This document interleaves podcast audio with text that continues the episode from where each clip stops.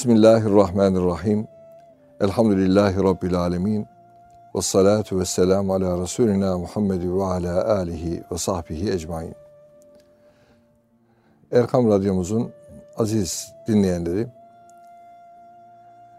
muhterem hocamız Nurettin Yıldız'la İslam ve Hayat başlıklı programlarımıza devam ediyoruz. İslam bizim her şeyimiz. Biz onunla kıymet buluyoruz, onunla değer buluyoruz. Ondan uzaklaştıkça değerimizi kaybediyoruz. İnsanlığa veda ediyoruz. Bunun için İslam ve hayat bizim her alanda bize İslam'ın ne söylediğini söylemeye çalışan bir program. Rabbimiz bizlere doğruyu söylemeyi, doğru anlamayı nasip eylesin. Hep beraber de inşallah doğrularla, hak ve hakikatle amel etmeyi nasip eylesin. Yeni bir programla sizlerleyiz. Bugün hocamla inşallah özel bir konu daha konuşmuş olacağız. Hocam hoş geldiniz. Hocam teşekkür ederim. Sağ olun, Allah razı olsun. Sıhhat ve afiyetiniz iyi görünüyor elhamdülillah. Elhamdülillah. Elhamdülillah. Cenab-ı Hak afiyette daim eylesin. Hepimize. Hocam bugün şu dil konusunu bir konuşalım arzu ediyorum. Dil Yabancı ve... dil mi? Yabancı dil de olabilir elbette yeri gelince ama esas şu insanı çoğu zaman insanlıktan çıkaran, bazen Allah muhafaza cehennemlere doğru yuvarlayan, kazalara sebebiyet veren, tehlikelere sebebiyet veren, ilişkileri onaran ya da koparan böyle bir e, dil terbiyesi yani Müslüman ve dil terbiyesi üzerinde e, konuşmanın lüzumuna inanıyorum. Zira Efendimiz malumunuz aleyhissalatü vesselam insanları yüzüstü cehenneme e, sürükleyen dilleriyle kazandıklarından başka nedir ki sorusu çok e, önemli bir tehlikeye de işaret ediyor. Onun için e, Müslüman ve dil deyince, İslam ve dil terbiyesi deyince nasıl bir çerçeve çizmek lazım? Bismillahirrahmanirrahim. Şimdi dil bizim için cehenneme sürükleyen, sürükleyebilecek olan, yüzüstü cehenneme atılmamıza sebep olacak olan organımız. Hadis-i şerif e, Muaz'a böyle tembih ediyor. Radıyallahu anh. Fakat öbür tarafı da var. Cennetlerde yaşamamız da dil sayesinde. Evet. Yani bizim şu ağzımızdaki dilimiz biziz aslında. Bebekken ağlama sızlamamız o sayedeydi. Büyüdük konuşmamız o sayede oldu. Hani diyorlar ya tatlı söz yılanı deliğinden de çıkarır. Ama başı kafayı bedenden de kopartabilir. Dil her şey. Evet. Bu her şeylikte evvela yani dilimize dikkat edelim derken aklımıza ne geliyor? Nazik olalım, gönül kırmayalım geliyor da bu naziklik evvela Allah'a karşı olmalı. Yani bu diller Subhanallah desin, Elhamdülillah desin, Allahu Ekber desin, Allahümme salli ala Muhammedin ve ala ali Muhammed desin diye var bizim ağzımızda. Dolayısıyla biz dilimizi ayarlarken bu ayara önce Allahu Teala'ya karşı telaffuz etmemiz, konuşmamız gereken şeyler üzerinden başlayacağız. Müsbet bakarken, menfi bakarken de bu dil Allahu Teala'nın gazabını çekecek bir şey konuşmayacak. Evet. Önce bunu halledeceğiz. Zaten bir insan Rabbine karşı nazikse, yani ağzından Allah'ın gazap edeceği bir kelime çıkmıyorsa, o biiznillahü teala kullarına karşı da Allah'ın zaten naziktir. Kullarına karşı da naziktir. Bu sebeple dil ayarlarımızı yaparken önce göklere doğru yükselen e, seslerimiz, kelimelerimiz, cümlelerimiz açısından bakacağız. Evet, güzel. Çünkü hocam özür dilerim. İleyhi kelim e, nasıl yes'adul kelimut tayyib. Evet, evet. Güzel sözler ona yükseliyor. Ona yükseliyor. Evet. Celle Celaluhu Allah'a yükseliyor. Bu ayarı yapamadıktan sonra birinin ayağına bastık metroda. Affedersiniz dedik yani. Zaten affedersin demesin, patlatacak adam sana tokatı. Mecbur affedersin diyorsun. Ee, yani kolay bir şey insan ayarı yapmak. Asıl o yüksek ayarı, o voltajı ayarlayabildiğimiz zaman biiznillahü teala gerisi geliyor onun. Yani bir söz Allahu Teala'nın gazabını çekiyor mu, çekmiyor mu? Veya aynı şeyi başka açıdan bakalım. Bir söz Allah katında bize bir değer kazandırıyor mu, kazandırmıyor mu? Başlama noktamız bu olmalı. Evet. Bunu hallettik mi tamamdır. Peki bu ayarı nasıl yapacağız? Hızlı bir şekilde bunu yapalım. Bu ayarı yapabilmek için konuştuğumuz söz mubah söz olacak. Evet. Mubah söz ne demek? Akidemize zarar vermiyor. Haram bir şey ihtiva etmiyor. Çirkini, pisi, haramı reklam etmiyor. Nedir çirkin, haram olan? Gıybet. Yani ne kadar nazik yapılırsa yapılsın, adı gıybetse bunun, e bu kulu iki suça itiyor. Birisi Allah'ın haramına, öbürü kul hakkına. İkisi de cehennemle sonuçlanacak. Maazallah, ondan daha aşağı kalmayan iftira. İftira çok büyük bir suç. Evet. Hocam iftirayı herkes belki anlayabilir ama gıybet deyince Erkam Radyo'nun dinleyenleri de büyük çoğunluğu zaten anlar. Yani başkası hakkında onun hoşlanmayacağı başkası, sözü bir insan onu söylemek. Duyduğunda rahatsız evet. olacağı bir şeyi onun olmadığı bir yerde konuşmak evet. demek. Yani bizim gündemimiz bu da, bu da demek. Dilin bir afeti yani. Evet.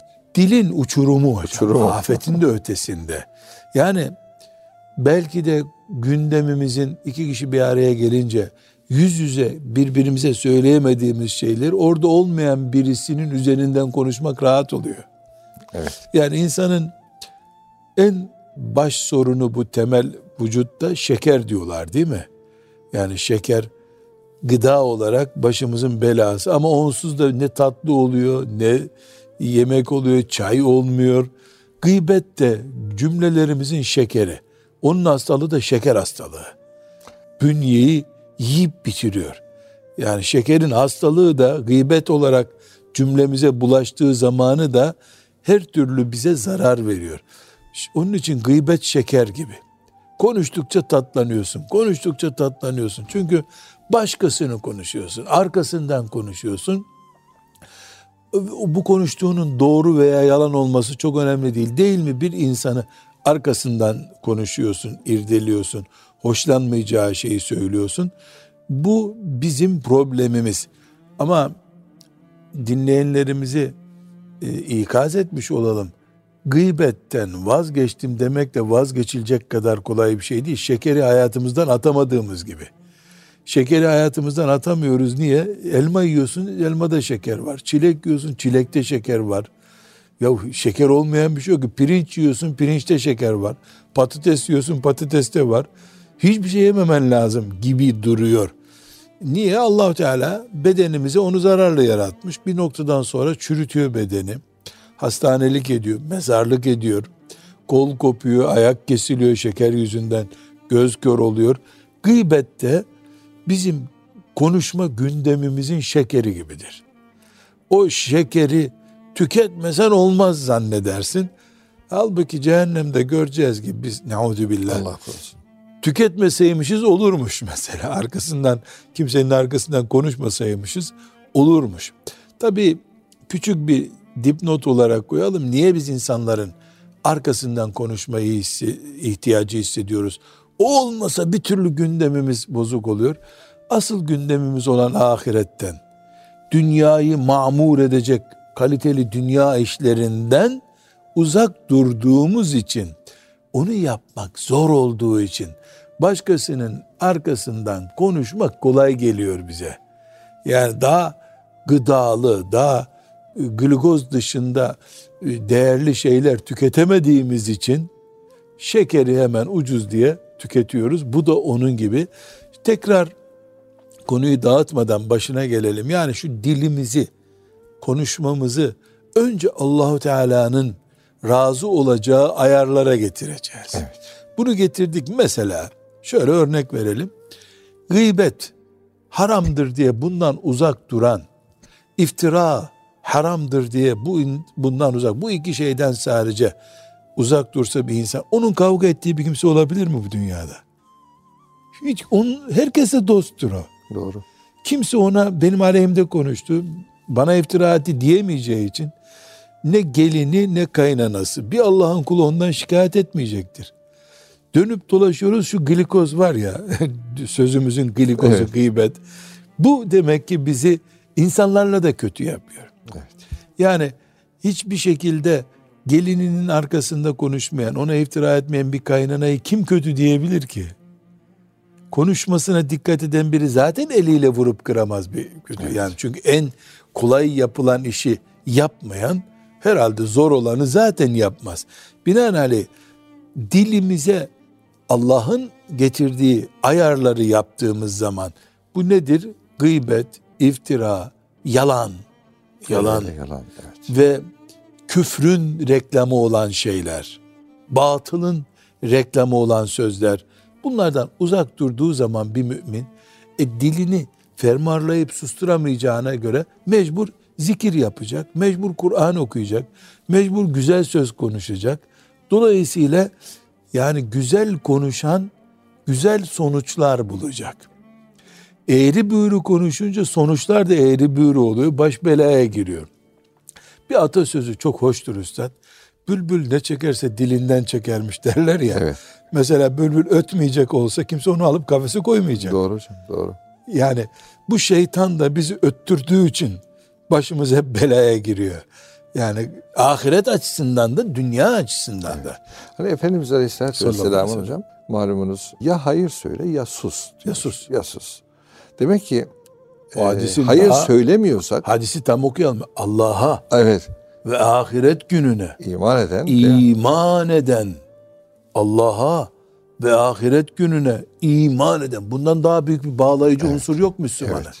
Müslüman'ı Allah ve cehennem, başka neyle bağlayacaksın Müslüman'a? Evet, evet. Başka bir yasa yok yani, ağır ceza maddesi falan yok. Buna iman eden ya hayır konuşacak ya susacak. Ya susacak. Demek ki hocam hatta şöyle bile denebilir neredeyse. Yani hayırın bir alt derecesi bile, yani öyle söyleyelim. Hani bazen mala yani diyoruz ya hocam. Mala yani ne demek?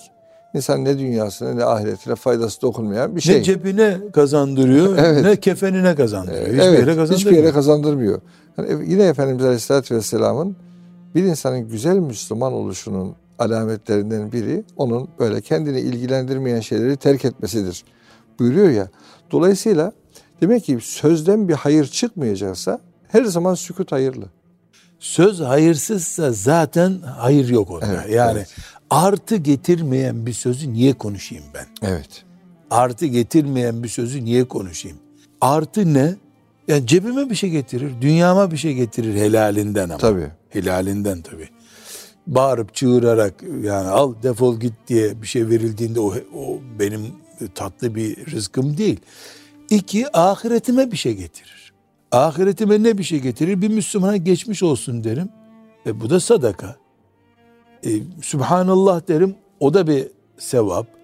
Dolayısıyla ya dünyama ya ahiretime bir şey getiren söz. Söz. Kanunumuz bu. Evet, kanunumuz. Kanunumuz bu. Hocam Kur'an-ı Azimüşşan'da e, Yüce Rabbimiz gerçekten sözle ilgili çok çeşitli ayetlerde e, Müslümana yol gösteriyor. Hani ne bileyim sözü doğru dürüst söyleyin diyor. Maruf olan sözleri söyleyin diyor. En güzel sözü dinleyin. En, he, en güzel sözü de ona söyleyin geleceğiz diyor. Sözü dinlemek diye de bir şey var. Var. Hani ve kulle ibati yekulülleti hiye ahsen. Yani en güzeli söylesin. En güzeli söylesin. Söylesinler. Hakka davet edeceksen en güzel sözle davet Tabii. et. Tabii. Diyerek bu sözün altını adeta kırmızı, yeşil, mavi bütün çizgilerle çiziyor Yüce Rabbimiz. Çünkü diyor şeytan diyor sizi bu aranızı bozmak ister. Demek ki aradaki ülfeti bozan, birliği bozan, tevhidi bozan, değil mi hocam? Dostluğu bozan, sıhhatli ilişkileri tarumar eden çoğu zaman bu dille işlediğimiz Allahu alem e, cinayetler oluyor. En azından söyleyelim. Dil başlatıyor bunu. Evet. Dil başlatıyor. Yani nasıl şehveti göz başlatıp ta en son noktaya kadar gitmeye sebep oluyor. Temas, göz görüyor, el temas ediyor. Ondan sonra cinsel yapımız devreye giriyor. Söz de ilişkilerimizi kuruyor veya dağıtıyor. Veya dağıtıyor. Veya dağıtıyor. Yani sözü basit görmek, insanın kendisini basit görmesi demek.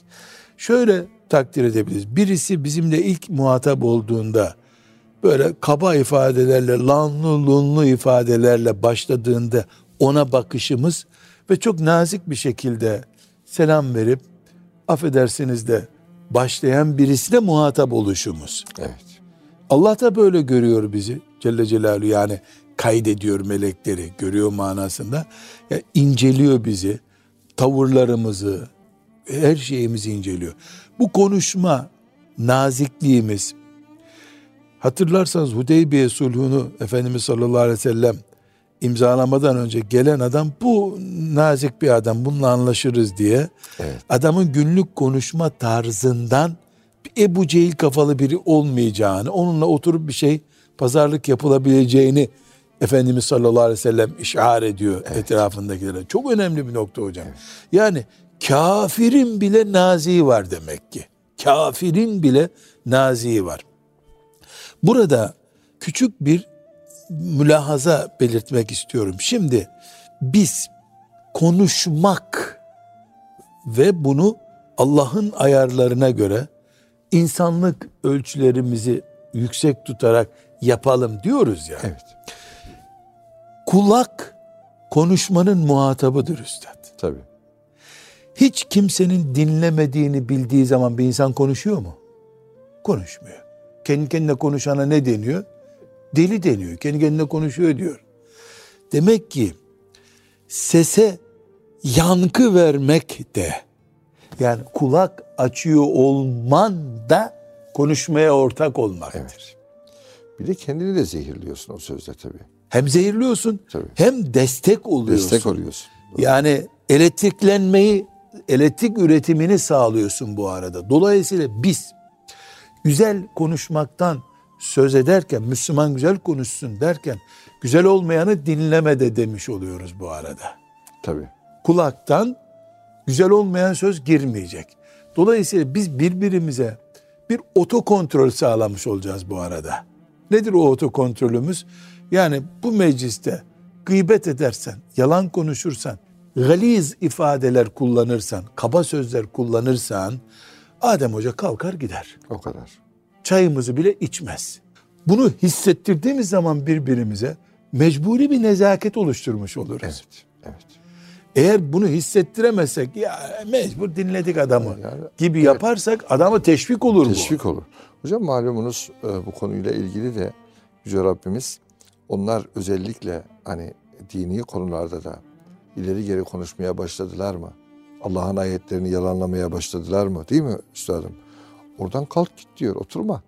Otur, aksi halde aksi halde inneküm izen mislühüm. mislühüm. Aynen onlar gibi olursunuz. Onları dinlerseniz, evet. Halbuki sen dinlemiyorsun. Mendebur ne diyor bakalım? Diyorsun. Bizim Anadolu'da diyor ya, mendebur herif ne diyor bakalım? Bu yok. Çünkü üstad prim vermek. Evet.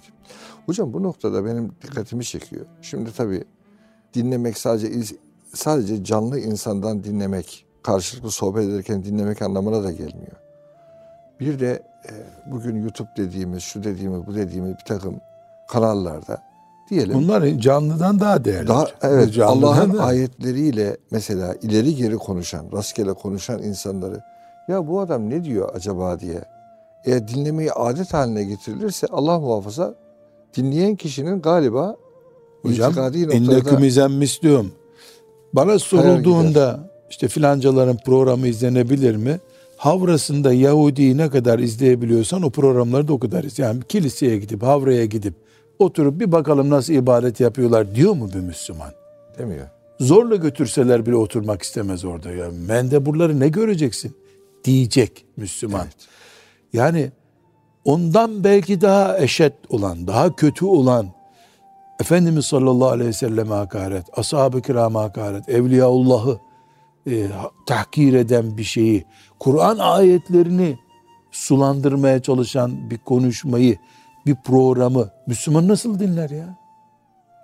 E madem Havre'ye gidip orada hem bir çay içelim hem bunları seyredelim diye e, oyun seyreder gibi seyretmeyi kabul edemiyorsun. Çünkü burada e, Allah'ın oğlu var diyen bir güruh ibadet ediyorlar. Haşa. Bunu nasıl böyle izlerim diyorsun. Ondan daha çirkinini söylüyor bu konuşurken. Veya başka bir türlü diyorum ki yani bir avretini teşhir eden e, bir yabancı cinsi, karşı cinsi oturup elin şakağında seyredebiliyor musun Müslüman olarak? Olur mu ya, bunu Müslüman kabul eder mi? Bu avret teşhir edeni seyretmiyorsun da küfür teşhir edeni nasıl seyrediyorsun? Şirk teşhir edeni nasıl seyrediyorsun? Mesela bu konuyu yandan uzattık da örnek olarak vereyim. Şimdi büyü caiz mi? Değil. Olabilir mi biraz caiz? Olamaz. Yedi büyük günahtan bir tanesi değil mi sihir, tabii, büyü? Tabii. Yedi büyük şirkten sonra geliyor. Peki büyücünün televizyon programı izlenebilir mi? Zina yapılamazsa izlenemez de. Şirk yapılamazsa izlenemez de. Sihir haram olduğu gibi izlenmesi de haram. Yani bir şeyin sadece yapanı mı günaha giriyor? Faize karışan, seyreden, imza atan, şahitlik yapan, dükkanını kiraya veren hepsini sayıyor efendim. Evet, evet. Alkolün kasasını taşıyan da vebale giriyor. İçkisini içen de, üreten de vebale giriyor. Haramlara bu şekilde baktığımızda yalan, gıybet haramdır derken söyleyene haram olduğu gibi kulak kabartana da haram o. Kulakta kabartmayacağız. Böylece ümmet olarak faize, alkole, zinaya refleksimiz hep aktif olması gerektiği gibi diyeyim. İnşallah da öyledir. E, yalanından gıybetine kadar dilden üreyen günahlara karşı da refleksimiz olacak. Nasıl alkole ağzımızı açmıyoruz, yalan söze, gıybete de kulağımızı açmayacağız. Hocam e, kısa bir ara verelim. E, İnşallah kaldığımız yerden devam ederiz. İnşallah. Değerli dinleyenlerimiz, Nurettin Yıldız hocamla İslam ve Hayat programımız devam ediyor. Dil terbiyesini konuşuyoruz. Hocam birinci bölümde dilin söylediklerinin muhtevasını daha çok konuştuk, içeriğini. Yani Allah'a karşı dedik, e, dilden çıkan sözler, tazim sözleri, hürmet sözleri, iman sözleri olacak. Efendim, negatif söz olmayacak. Negatif söz olmayacak e, dedik. Ee, insanlarla ilişkilerimizde işte söylediğimiz sözler hakikat olacak, yalan olmayacak, batıl olmayacak, çirkin olmayacak, kötü olmayacak dedik. Bu bölümde de e, şöyle bir şeyle açsam, şöyle bir söz var malumunuz, üslubu beyan aynı ile insan demiş eskiler. Tercüme et hocam. Evet, yani bir şey ifade etme şekli. Konuştuğun sözler, sözler senin tipindir. He, senin tipindir, senin hakikatini ele verir, senin kaç paralık adam olduğunu ortaya Tabii. koyar. Şimdi Kur'an-ı Azimüşşan'da yine Yüce Rabbimiz mesela tamam söz doğru, güzel. Ee, aslında içeriğinde bir problem yok sözün. Ama diyor ki bağırarak konuşma mesela. Diyor ki sadece o kadar mı diyor? E, değil. Hakikati işte git diyor Firavun'a yumuşak bir üslupla söyle. Değil mi hocam? Mücadele edeceksen bunu diyor en güzel tarzı yakalamaya çalış. İşte Allah'a davet edeceksen ihsan kıvamında olsun. E, maruf bir şekilde olsun. E, diye üsluba dikkat çeken ifadeler çok yani Kur'an-ı Azimüşşan'da. Bir de teşbihi ayetin es geçtiniz hocam.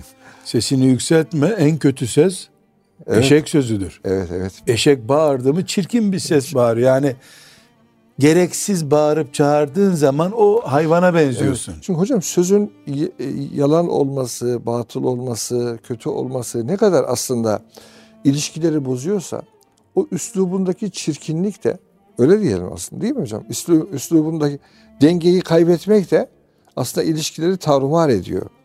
Yani bu bu konuda... Bu konuda hocam evvela Müslüman olarak yaşadığımız ülkenin beraber dil kullandığımız, yani aynı dili kullandığımız toplumun dilini gramerine en uygun ve en nazik kelimelerini seçerek kullanacağız hocam. Evet. Argo dil Müslümanın ağzında olmaz. Olmaz. Bitti. Özeti bu. Ömer radıyallahu anh lehin yapanları azarlıyormuş. Lehin. Ha, dilde böyle. Lehin nedir? Gramer hatası. Gramer hatası, evet. Yani merfuyu mensup okumak, buna lehin deniyor. Lehin yapmayın. Bu bizim dilimiz. Yani nazikliğin tersi bu. Sen geliyorum ben der gibi. Yani komik komik olmayın buyuruyor. Evet. Siz nasılsın dediğimiz zaman siz nasılsın uymuyor. Uymuyor. Aslında bir kötü bir şey değil bu yani. Bir yerde siz dedim, bir yerde sen dediğim gibi oluyor ama cümle başı ile dibi aynı değil. Yani biber diye açıyorsun şeker çıkıyor, şeker diye açıyorsun biber çıkıyor gibi oluyor. Gramer bilmek zorundayız. Evet. Türkçe asla Arapça gibi din dilimiz değil. Ama biz Türkiye'de konuşuyoruz. Kaliteli Türkçe konuşmak zorundayız. Evet. Çocuklarımız, yani gerektiğinde diksiyon dersi alacağız mesela. Evet, çocuklarımız matematik dersinden kalmayacakları gibi Türkçe dersinden de kalmasınlar. Okullarda Türkçe matematikten sonra en zor ders niye olsun ya? Niye olsun? Çocuklarımız niye normal günlük hayatta kullanılacak kelimeleri sözlüğe bakacak, öğrenecek? Böyle bir şey olur mu? Veya e, nerede yaşıyorsun? Azerbaycan'da Azeri dilini en iyi lehçeyle kullanmak zorundasın. Evet. Bir dili tahrif ederek kullanmak Allah'ın herhangi bir nimetini çürütüp yemek gibi bir şey. Dillerde nimet. وَعَلَّمَ آدَمَ الْاَسْمَاءَ كُلَّهَا. Bu dillerin tamamı, Arapçası, hatta İbranicesi. Tabii. İbranice peygamber dili. Kürtçesi, Azericesi, İngilizcesi, Almancası. Dilin düşmanı olunması mümkün değil. Dil Allah'ın nimetlerinden bir nimet. Binlerce dil var dünyada. Yani domatesi çürüterek yemek nasıl midemizi bulandırıyorsa, grameri olmaz, adi, unutulmuş, kullanılmaz, yöresel kalmış kelimeleri kullanmak da abestir. Bir hatıra nakledeceğim izin verirseniz. Buyurun hocam. Bizim Trabzon'da eskilerin Rumcasından etkilenilmiş, bir de yani asıl kökünde Rumca sorunu var, bir de şehir hayatından uzak, yirmi kilometre uzakta, yüksekte, dağda yaşamaktan kaynaklanan farklı yöre dil, dilleri var. Ve bu ne yazık ki bir ilçenin dili, mesela sadece Trabzon'da bir ilçenin dili öbür ilçeyle uyumlu değil. Ama hepsi Türkçe gibi kullanılıyor. Farklı, mesela şu suya bardağıyla bir isim veriliyor. Öbür iki köy ötede bakıyorsun o isim değişiyor. Benzeşiyor, bozuluyor. Bir gün Allah rahmet etsin hepimizin geçmişlerine, annemle konuşurken ben, annem mümkün olduğu kadar yani Türkçe konuşmaya çalışıyordu. İstanbul lehçesi çalışıyordu ama neticede o toprakların tabii kadını olarak otuz yaşından sonra İstanbul görmüş. Şimdi e, anneme böyle bir kelime kullandım ben. Aramızda bir letafet olsun diye. Babam dedi ki, sen hoca adamsın dedi. Espri içinde olsa bu kelimeleri kullanma dedi. O bizim ana dilimiz ama anamızın toprağında yaşamıyoruz dedi. Peki baba dedim, bıraktım o kelimeyi. Halbuki sofrada böyle bir muhabbet için, yani onların anneleriyle konuşurken kullandıkları bir kelimeyi kullandım ben. Babam onu yani abes gördü. Evet. Biz, biz kürsüye çıkıyoruz. Sonra izahate biz kürsüye çıkıyoruz dedi. Kürsüde kullanmadığımız kelimeyi e, insanların içinde kullanmamalıyız. Evet. Dedi. Mesela hakikaten hocam e, bak babanızdaki o işaret ya da ikaz ne kadar önemli bir şey. Özellikle öndeki insanların, öncü insanların Mesela Kur'an kelimeleri varken dilimizde herkesin anladığı kelimeler var. Mesela uydurukça kelime kullanıyorsunuz. Bu da bir aslında bir e, ne diyelim kültürünüze, değerlerinize bir e, saygısızlık. Öyle değil mi hocam yani? Bir gün e, Kadir Mısıroğlu'nu Allah rahmet eylesin Amin. ziyarete gittiğimde hala e, dikkatimi çeken bir cümle kullandı. Oğlumu götürdüm de e, ona dedi ki sen ne okuyorsun? Edebiyatla uğraşıyorum dedi. Çok hoşuna gitti. Kalktı onu kucakladı. Sonra dedi ki bak Nurettin dedi sert edasıyla deseler ki yarın hakiki Türkçe geri gelecek veya hilafet gelecek birini tercih et deseler Türkçeyi tercih ederim dedi. Hakiki Türkçemiz geri gelse dedi zaten hilafeti konuşacağız dedi. Hilafet gelse bu gavurların diliyle konuşsak derdimizi anlatamayacağız dedi. Ya. Çok hoş. Yani dil dediğimiz şey ailede, arkadaş çevresinde, iş yerinde içimizi yansıtıyor. İçimizi yansıtıyor, inşa ediyor ya da imha ediyor e, hocam. Evet. İçimizde olmayan, yapay kullandığımız kelimeler, yapay dostluklar üretiyor. Evet. Bu sebeple biz mesela Karadeniz'de köyde yaşıyorsak oranın lehçesini konuşmamızda hiçbir sakınca yok. Samimiyet o zaten. Elbette.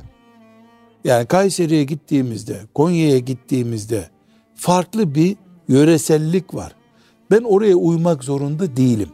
Ben geldim diye onların da yapay bir dille bana uymaları mecburi değil. Ama ulusal bir ortamda konuştuğumuz zaman, camide konuştuğumuz zaman kesinlikle bu ulusal dilimiz, ortak anlayışımız olduğu için bizim bir ırkçılık düzeyinde değil. Elbette. Dil ırkçılık değildir. Dil fıtratımız bizim. Bunu korumak en naziğini, en hassasını ve en anlaşılırını kullanmak zorundayız. Eğer biz dilde birbirimize yapay cümlecikler kurarsak, kelime seçimi olarak ve cümle kuruluşu olarak bu bizdeki karışıklığı yansıtacaktır. Hocam yani Yüce Rabbimiz gerçekten hani râina demeyin, unzuruna deyin. Hani böyle bir ayet var ya e, peygambere hitap ederken e, bizi gözet şeklinde râina ifadesinden ziyade unzuruna deyin. Çünkü râina kelimesinde ikili anlam var malumunuz. Farklı yönlere çekilebiliyor. Yahudiler de biraz... Yok, kolla onu... bizi manası var birincisi. Evet. Bizi kolla ifadesinde yani özel alaka göster mi diyorsun? Halbuki sen normalde bakar mısın demek istiyorsun. Evet, evet. Yani orada kelime seçimi buyurdunuz ya hocam. Kelime seçimine dikkat etmek gerekiyor. Gerçekten hani bir Müslümanın demek ki sözünün muhtevası kadar o muhtevayı muhataba yansıtırken kullandığı kelimelerin kalitesi önemli bir şey. Yani yani Efendimizin el kelimetu tayyibetu sadakatun. Değil mi? Tatlı tertemiz. bir söz de sadaka. Tatlı bir, Tatlı söz. bir söz de sadaka. Arı duru tertemiz bir söz de sadaka. Ee, ve Cenab-ı Hakk'ın hani Allah o güzel kelimeyi benzettiği bir şey var ya hocam. O diyor tohuma benzer adeta.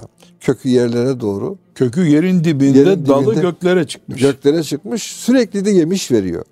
Sürekli de meyve veriyor. Yani bir güzel söz esasen e, demek ki belki de güzel bir söz, güzel kadar, bir yatırım. Evet, kıyamete kadar da meyve verebilecek Verebilir. E, bir takım e, şey yatırım olabiliyor. Ama yani. O güzel söz tabii kelime-i tevhid hocam. Tabii, evet. o, ya, ama, ama hocam, ondan bize ders çıkıyor. Ders çıkıyor. Tabii, bir de şöyle bir çıkıyor. şey. Orada böyle mutlak bir ifade. Her ne kadar müfessirlerimiz bu kelimeyi kelime-i tevhid olarak çoğunlukla o şekilde tefsir etseler de demek ki orada bir ifade var. El kelimetu tayyibe ifadesi. Yok, o evet. kelime-i tevhid o. Evet. Kelime-i şehadet. Ama günlük hayatımızda da söz konusu olan bu. Evet. Yani güzel sözün etkisi bir insanın imanı veya küfrü de olabiliyor. Evet. Bir insanla yıllarca küslüğünün nedeni de bir kelime olabilir. Tatlı bir hayat, beraberlik de olabilir. Yani nice evlilikler İlk başta bir kelimenin yanlış kullanılmasına dayandığını görüyoruz. Evet, hepsi öyle değil ama bir kelime aşık da yapıyor, ya. Düşman da yapıyor. Nikahı da bozuyor gerekiyorsa. Yapmadığı bir şey yok. Yapmadığı bir şey yok. Çocuklarımıza ilişkilerimizde disiplinle kabalığı karıştırdığımız zaman çocuğu kaybediyoruz. Evet. Disiplin babanın görevi, annenin görevi, kabalık da hatasıdır. Evet. En kaba şey de kötü konuşmaktır. Kötü sözlerin bedeli kaybedilmiş çocuk, kaybedilmiş baba anne olabiliyor. Tatlı söz ise ömür boyu esir ediyor öbür tarafı. Evet. Güzel bir namaz davetiyesi başka bir şey. Hırçın bir namaz davetiyesi başka bir şey. Bir şey. İkisi de davet ama biri yaklaştırıyor. İkisi de davet. Birisi uzaklaştırıyor belki. Bu sebeple dua ederken bile Efendimiz sallallahu aleyhi ve sellem dua ederken bile narin cümleler seçin buyuruyor. Allah Allah. Yani duada bile ne vereceksen ver ya Rabbi yeter bu çektiğin der gibi haşa. Dua olmaz. Evet. E, Eyyub aleyhisselamın duası ne kadar narin bir dua. Halimi görüyorsun ve sen Erhamur Rahim'insin ya Rabbi. Evet, evet. Bak şu yaralara, bak şu sıkıntılara, şu kadar senedir hastanelerde sürünüyorum demiyor. Demiyor. Sen Erhamur Rahim'insin ya Rabbi. Ne yapıyor bu? Göklerin kapısını açıyor. Rahmet iniyor sana hemen. Festecebna le. O güzel söze cevabını verdik. Belki ya Rabbi bu kadar sıkıntılarımı çekiyorum. Ben senin peygamberinim dese kabahat değildi bu ama ince ayar değildi. Evet. En ince, en narin söz değildi. O sebeple tatlı dil çok önemli ama sizin saatiniz hareketlenecek belli. Ben bir ilave daha yapacağım. Yapalım hocam. Yapalım hocam. Tatlı söz kılıbıklık değildir. Evet. Zillet de değildir. Evet. Acizlik de değildir. Asla değildir. değildir. Mesela narin konuşacağız diye kulun kölen olayım denmez. Allah'tan başkasına kul köle olunulmaz. Ayağını öpeyim denmez. Tamam. Yapılmayacak bir işi naziklik olarak da kullanamayız. Dilleri söyleme. Hayır. Söyledin yaptın gibi oldu bu. Ayağını öpeyim ne demek yani? Böyle bir şey olmaz. Hürmet ederiz, kulluk etmeyiz bir insana. Evet, evet. Saygılı oluruz, zelil olmayız. Sözlerimiz dengeli olmalı. Yani şimdi nazik olacağız diye. Mesela yetmiş yaşında bir insan nazik olacak diye yirmi yaşında birisine hürmetler efendim ellerinizden öperim efendim dememeli. Yaşın bir ağırlığı var. Bir hayatsın sen ya, bir çınarsın. Senin torunlarınla yaşıt birisinin işte filan yerde bir şeydir diye eli ayağı öpülmez yani. Dolayısıyla bir dengede var bu arada. Evet. Naziklik var ama dengede var. Zillet yok. Naziklikten kırılıyor derler ya. O noktaya gideceksiniz. Yanlış. Yanlış. Bir ince ayar daha zikredeceğim. Aslında bu biraz daha geniş gerekiyordu. Erkek, erkek cümleleri seçmeli, kadın kadın cümleleri seçmeli. Yani nasıl oluyor hocam? Öyle ikisi arasında farklar işte oluyor. Örf, yani. Örf, kadınlara ait bir üslup koyuyor. Evet. Biz Arapça konuşurken ve İngilizce'de de kadın zamiri farklı. Evet. Değil mi? Ya bir de örfün, tıpkı elbisede nasıl mesela bu tip bir gömleği, bizim Anadolu örfü erkek olarak, ceketi erkek kıyafeti olarak görüyor örfü. Doğru. Her ne kadar din erkek giyer gerisine haramdır demediyse de örfü itibar etti din ama evet, değil mi? Tabii. Örfü itibar ediyor. Bir yapı bir, bir kumaş türünden kadınlara mahsus bir erkek mahsus bir kıyafet yapılıyorsa veya erkeklere mahsus bir kıyafet yapılıyorsa çorabından tut ayakkabısına kadar saati mesela kadınlar için erkek gibi yapmıyorlar değil mi? Yapmıyorlar. Kadın saati erkek saati anında belli oluyor. Hiç usta olmaya gerek yok. Demek ki örf bir şeyleri seçiyor. Kelimeleri de seçiyor. Bazı sözleri kadınlar kullandığında mesela kınamak veya yanlış çizdim. Ay olmadı bu sözü kadınca bir sözdür. Evet. Bunu erkek kullanmamalı. Veya erkeklerin ağzında görülen ifadeler kadın da kullanmamalı. Çünkü kadının ses tonu zaten erkek gibi değil. Tabii. Seçtiği kelimeler o tona uygun kelimeler olmalı. Buna bile dikkat edeceğiz. Çünkü dil eğitim istiyor. Yani bu eğitim fonetik olarak da, diksiyon olarak da her türlü istiyor bunu. Biz eğer bir mesela kekemelik yoksa, dilde pelteklik yoksa, peltek gibi konuşursak zelil oluruz. Doğru. Bunu tiyatro için de yapamayız biz. Bunun tiyatrosuna da razı olmaz, olmamalı Müslüman. Bunların toplamından ciddi bir şekilde anlıyoruz ki Allahu Teala bize ibadet öğrettiği gibi gidip bir imam efendiden abdest öğrenin veya namaz bilen babanızdan abdest öğrenin buyurduğu gibi neyi, nerede, nasıl konuşacağınızı da öğrenin, öğrenin diyor. Bu dinimiz bu din. Evet, evet. Ee, evet, yine bir programın sonuna geldik.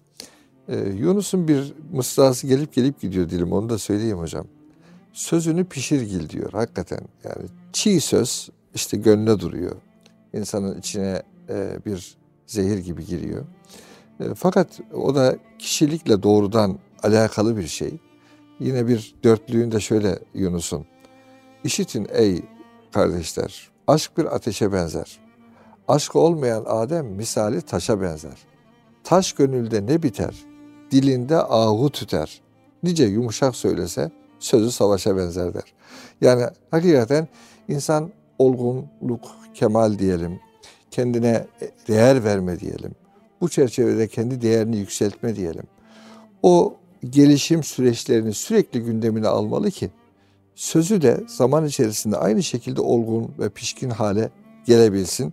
Elbette efendim bu işin tahsili önemlidir, öğrenmesi önemlidir. Kişiliğimizle doğrudan orantılı olduğunu da hiçbir zaman elbette unutmamak gerekiyor. Efendim söz konusunda söz bitmez esasen ama program ve süre bitiyor. Yeni bir programda yeni bir konuyla inşallah sizlerle tekrar beraber olmak üzere efendim. Allah'a emanet olunuz.